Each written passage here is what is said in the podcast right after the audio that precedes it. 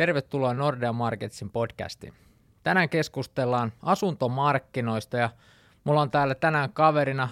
meidän kiinnitysluottopankin toimitusjohtaja Jussi Pajala. Tervetuloa. Kiitoksia. Ja mun nimi on Juho Kostiainen. Lähdetään liikkeelle ää, siitä, että miltä se asuntomarkkina ja asunnostoaikeet tällä hetkellä näyttää ja mennään sitten siitä jouhevasti eteenpäin vähän hintakehitykseen ja muihin markkinaajaviin teemoihin. Jutellaan lopuksi myös vähän taloyhtiöistä ja mitä sinne kuuluu tällä hetkellä. Mutta mites Jussi, niin, miltä nyt tällä hetkellä näyttää tämä Suomen, suomalaisten asunnostohalukkuus? Ollaanko siellä asuntokaupoilla jo niin kuin virittelemässä tota, ostoaikeita vai vieläkö mennään tässä hitaassa tunnelmassa, mitä nyt tässä on viimeinen vuosi nähty? Joo, me tosiaan itse asiassa kysyttiin tätä asiaa suomalaisista ihan tuossa pari-kolme viikkoa sitten, ja kyllä niin kuin kyselytutkimuksen perusteella voidaan sanoa, että asunnon nosto halukkuusta aikeet ei ole merkittävästi liikahtunut oikeastaan mihinkään suuntaan viime keväästä. Sitähän myöskin tuoreet luottamusindikaattorit näyttää meille, että juuri tällä hetkellä asunnonnostoaikeet ei ole, ei ole ehkä se, se asia, mitä kaikkein eniten mietitään, mutta ei se myöskään kokonaan kadonnut sieltä, että siellä pinnan alla sitä aietta löytyy, mutta juuri tällä hetkellä se ei ole merkittävässä määrin konkretisoitunut. Ja ehkä tavallaan me kysyttiin myös tässä samassa kyselyssä, mikä me tehtiin yhteistyössä Kantarin kanssa, niin kysyttiin myös sitä, että, että mitkä tavallaan ne mahdolliset syyt sitten, että miksi sitä asunnonnostoaihetta tällä hetkellä lykätään. Ja kyllähän siellä sitten näyttäytyy yhtenä, yhtenä suurimpana syynä tämä taloudellinen tilanne, että ei välttämättä niinkään, että oma taloudellinen tilanne olisi huono, mutta se, että odotetaan lähinnä tämän koko taloudellisen ympäristön vakiintumista ja sitä kautta saadaan parempi näkymä sitten myös sen oman talouden kehitykseen. Siellä löytyy myös muita syitä, jotka, jotka hidastaa tällä hetkellä sitä asuntokauppaa. Ja yksi sellainen iso syy, joka tuli myös esille tässä kyselyssä, on se, että meillä on tietynlaista kohtaanto-ongelmaa yhä vielä markkinassa, että meillähän löytyy sitä pientä asuntoa, jota tarjolla on aika paljonkin, ja, ja suorastaan ehkä ylitarjonnan puolella ollaan myyty tässä, tässä hetkessä – mutta sitten taas, kun mennään sinne perheasuntopuolelle, niin siellä yhä vielä, varsinkin kasvukeskuksissa, niin me nähdään, että siellä on, siellä on se tarjonnan vähyyttä, ja se on yksi asia sitten, joka sitä kaupankäyntiä hidastaa. Sitten tietenkin tässä ajassa on myöskin tullut, tullut entistä enemmän esille koko ajan asuntomarkkinassa oleva piirre, mutta ehkä tässä ajassa jopa ylikorostunut, eli ketjuuntuminen. Eli kaupat ketjuntuu tällä hetkellä aika voimakkaasti ja ketjuntuminen tarkoittaa kaikessa yksinkertaisuudessaan sitä, että jätetään kaupantekovaiheessa ehdollinen, ehdollinen ostotarjous sillä ehdolla, että saadaan ensiksi se oma asunto myydyksi. Ja näin ne ketjut pikkuhiljaa syntyy ja tällä hetkellä me nähdään tuolla markkinassa, että siellä on pahimmillaan sitten neljän tai jopa viidenkin asunnon ketjuja ja, ja useimmiten se odottaa sitä, että se purkaantuu sieltä pienemmästä päästä, eli että ne pienemmät asunnot lähtee liikkeelle ja sitä kautta se ketju sitten aika nopeastikin saadaan liikkeelle. Mutta se on yksi iso tekijä tässä markkinassa, mikä, mikä vaikuttaa, vaikuttaa oikeastaan enemmän kuin normaalisti. Mutta miten Juho sitten sen datan puolesta, jos me katsotaan oikeasti sitä markkinaa, niin, niin kertooko data meille jotain poikkeavaa vai näyttääkö data myös sitä, että kaupankäynti on tällä hetkellä vähän sen, vähän sen vaimeata? No joo, kyllähän se edelleen näyttää tuolla niin kuin kauppamäärissä, niin ollaan alhaisella tasolla niin kuin verrattuna historiaan ja puhumattakaan nyt sitten parista edellisestä vuodesta. Se, mikä on ehkä merkille pantava, on se, että uudisasuntojen kauppa, niin se on supistunut erityisen paljon verrattuna sitten vanhojen asuntojen kauppaan, joka sekin on tullut alaspäin, mutta kuitenkin pitänyt jonkun verran pintansa, että uudistuotannon osalta puhutaan jopa 70 prosentin laskuista vuoden takaisin tai pitkäaikavälin keskiarvoonkin verrattuna näissä kauppamäärissä. Ja tätä on tässä vähän pohdittu, että mitkä siellä on ne tekijät taustalla – Toki tietysti se, että uudiskohteissa, uudiskohteet tietysti tyypillisesti on vähän kalliimpia, joten tämä korkotason nousu varmasti osittain rajoittaa sit sitä kysyntää kalliimmissa asunnoissa. Toisaalta myös se, että sijoittajat ei ole kovin aktiivisesti nyt markkinoilla osta, ostamassa ja he on ollut se ryhmä, joka on viime vuosina aika paljon uudiskohteita ostanut – mutta sitten yksi tekijä, mikä siellä on nyt noussut vähän esiin, on semmoinen, että ihmisiä mietityttää taloyhtiölainat. Ei ehkä niinkään se, että onko se nyt se oma maksukyky tota, kohdalla, mutta myös se, että onko se naapurin tai mahdollisten muiden omistajien maksukyky, ketkä siinä samassa taloyhtiössä asuu, niin riittääkö se näillä korkeimmilla korkotasoilla, tai voiko sieltä sitten syntyä ongelmia taloyhtiön siitä, että kaikkien maksukyky ei ole niin kuin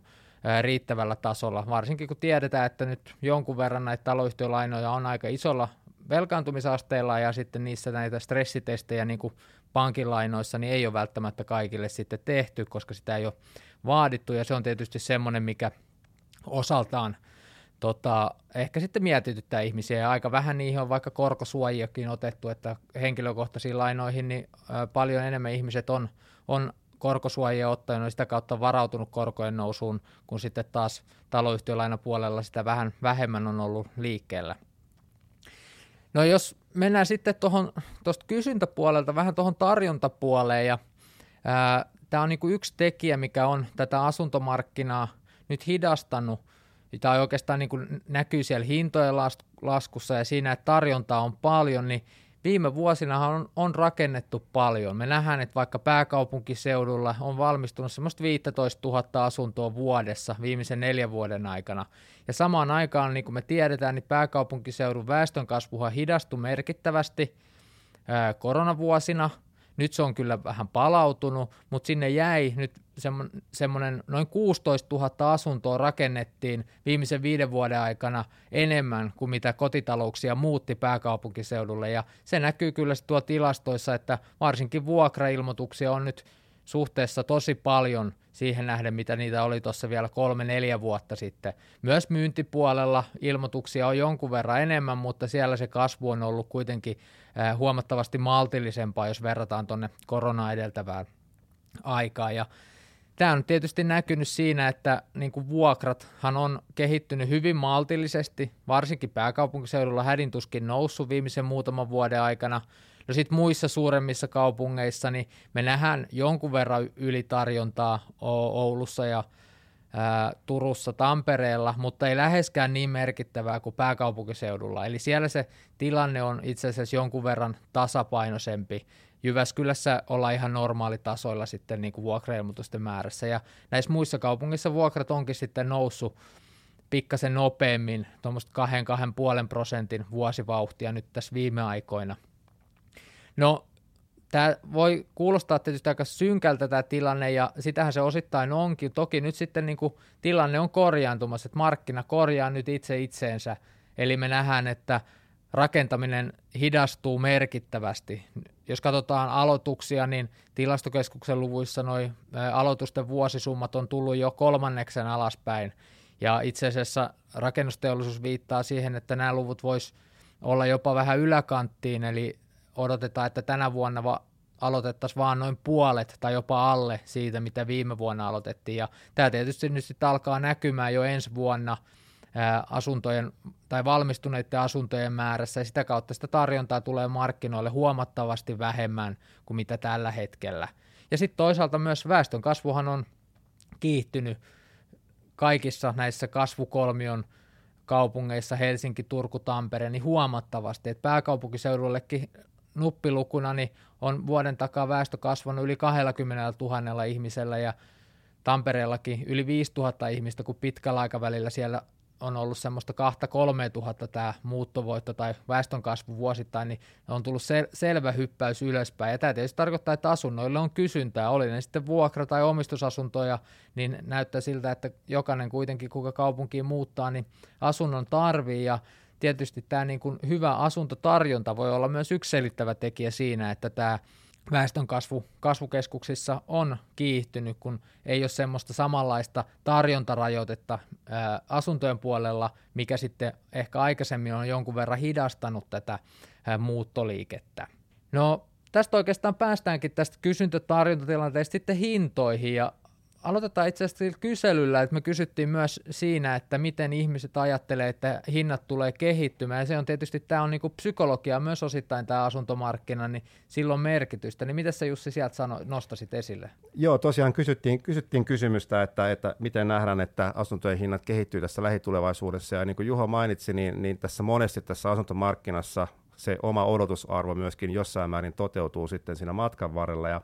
Tällä hetkellä, jos me katsotaan ennen kaikkea, miten se on kehittynyt tai muuttunut ajan saatossa se ihmisten näkemys asuntojen hintojen kehityksestä, niin ää, me nähtiin se käänne viime keväällä, jolloin enemmän, enemmän vastanneista uskoi asuntojen hintojen laskevan kuin nousevan. Siihen saakka se oli ollut toisinpäin ja silloin noin vähän reilu neljännes näki, että asuntojen hinnat jatkavat laskuaan ja vajaa neljännes näki, että hinnat lähtevät nousuun. Nämä suhteet on pysynyt ennallaan nyt tässä, tässä tämän kertaisessa tutkimuksessa. Eli yhä vielä ollaan pikkasen enemmän kallellaan sinne laskusuuntaan versus noususuunta, mutta näissä ei ole tapahtunut enää mitään tasollisia muutoksia. Ja tämä niin osaltaan ehkä indikoi sitä, että on paljon puhuttu julkisuudessa, että ollaanko lähellä pohjaa tai onko kenties pohjat nähty, niin ainakin tämän tutkimuksen perusteella niin, niin asunnon ostajien joukossa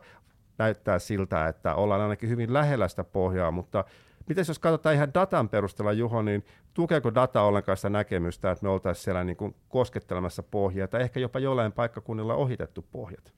Niin kyllä siellä vähän semmoisia indikaatioita nyt alkaa näkymään, että mehän nähtiin tuossa viime vuoden loppupuoliskolla, niin asuntojen hinnathan laski joka puolella Suomea. Osilla paikkakunnalla enemmän, osalla vähemmän, mutta alaspäin tultiin kaikkialla ja kaikissa asuntotyypeissäkin. No nyt sitten tämän vuoden aikana tämä on vähän erkaantunut tämä kehitys, että me nähdään, että pääkaupunkiseudulla hinnat on jatkanut laskuaan tässä vielä kesän aikana ja alkuvuonna, mutta sitten toisaalta taas, jos katsotaan muita isompia kaupunkeja, niin siellä tämä hintojen lasku on selvästi tasaantunut jo ja jopa nähty pientä hintojen nousua. Turku, Tampere, Oulu – on nyt erkaantunut siitä kehityksestä, mitä me nähdään pääkaupunkiseudulla. Ja tämä osittain nyt heijastelee myös sitä niin kuin tarjontatilannetta siellä uudismarkkinassa, vaikka nyt puhutaankin vanhojen tai käytettyjen asuntojen hinnoista tässä yhteydessä, mutta se kokonaistarjontatilanne pääkaupunkiseudulla on selvästi isompi ja sitä kautta me niin kuin, tota, hinnatkin on tullut alaspäin ja me itse asiassa nähdään meidän ennuste, me päivitettiin meidän ennustetta, joka alkuvuoden osalta osui ihan lankulle – eli hinnat laski 7 prosenttia vuoden takaa, ja me pikkasen maltillistettiin sitä nousuodotusta loppuvuodelle. Me nähdään, että pääkaupunkiseudulla se ylitarjontatilanne jatkuu, ja nähdään, että siellä, täällä vielä sitten hinnat jonkun verran laskee nyt tuon edellisen neljänneksen osalta, joka nyt jo on päättynyt, kun sitten taas muualla Suomessa meidän näkemyksen mukaan tämä hintojen pohja alkaisi olla nyt käsillä.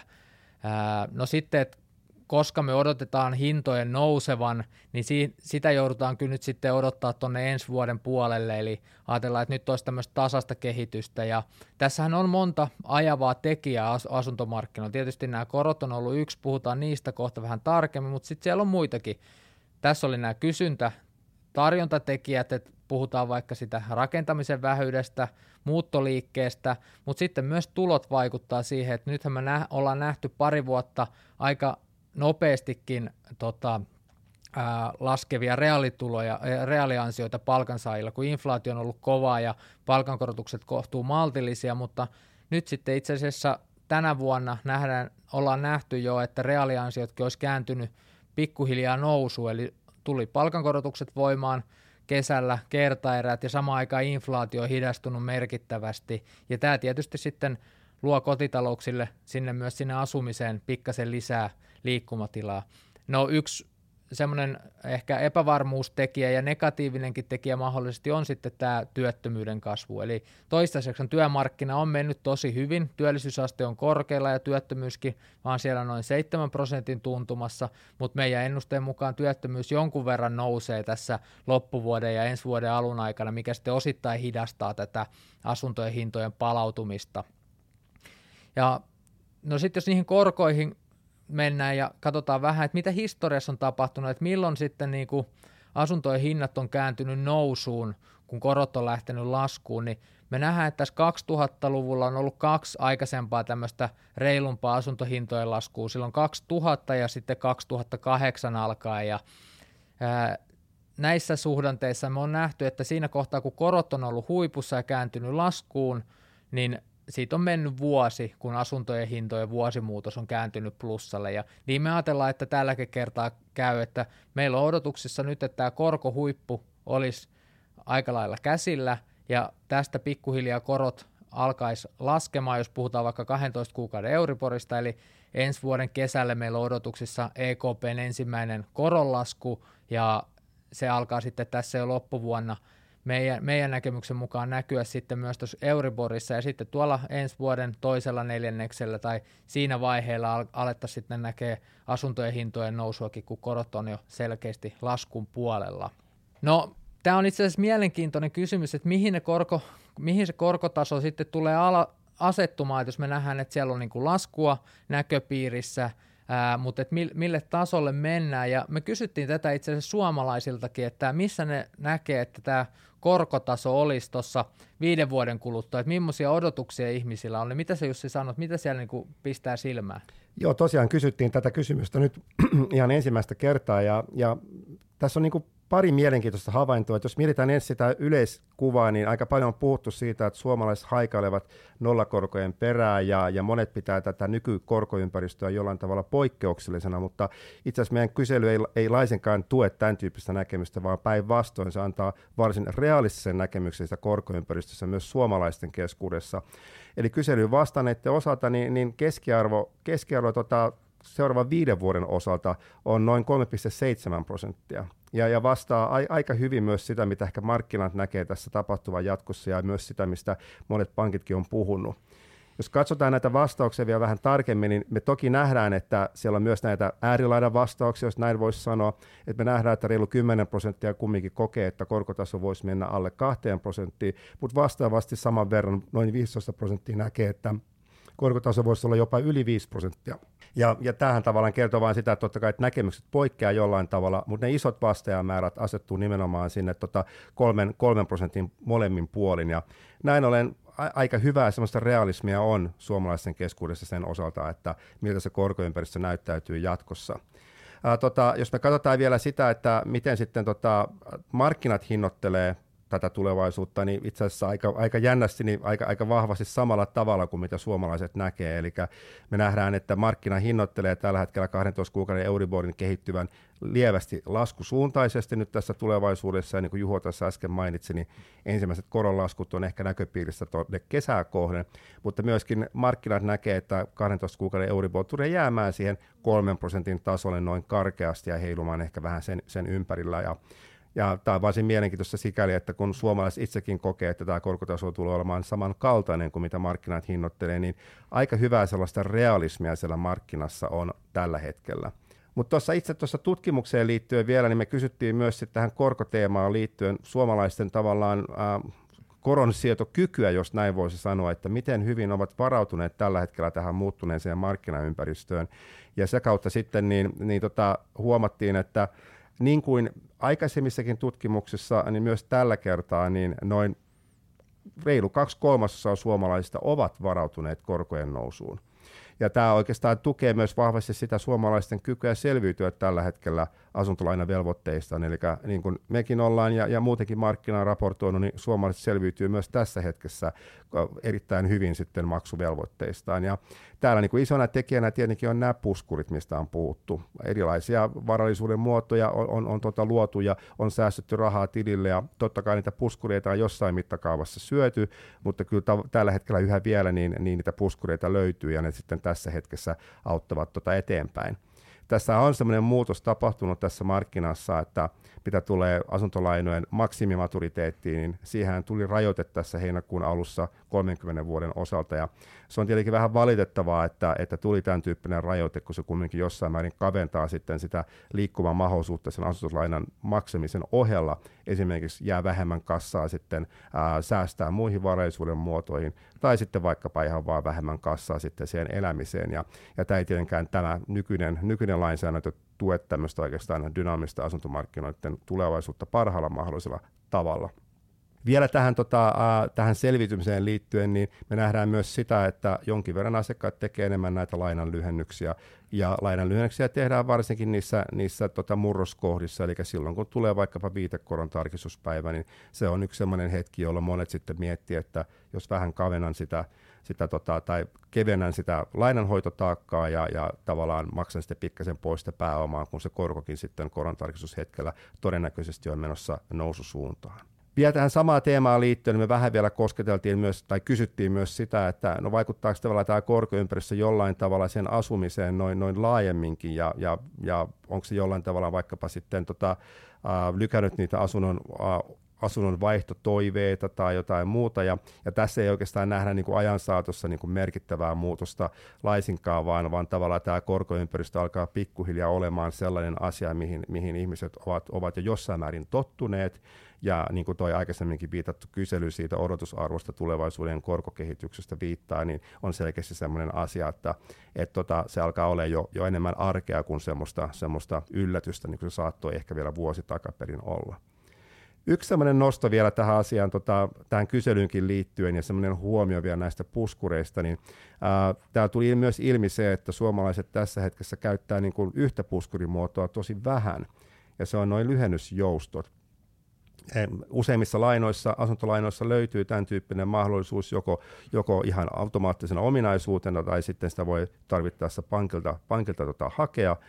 siitä huolimatta niin sen käyttö on hyvin vähäistä, että tässä tutkimuksessa niin, niin vajaa 5 prosenttia näkee, että ovat, ovat siihen turvautuneet ja myös statistiikka puhuu saman puolesta. Ja se on mielenkiintoinen ilmiö liittyen tähän suomalaiseen asuntolainamarkkinaan, että oli ajat sitten minkälaiset tahansa, niin, niin suome, suomalaiset ovat erittäin tunnollisia asuntolainan poismaksajia ja, ja voi sanoa, niin kuin, että vasta ehkä viimeisenä keinona niin sitten käytetään erilaisia joustomekanismeja ja, ja sen osalta sitten niin tota, on tietenkin hyvä huomata, että semmoinen puskuri on vielä lähes kokonaan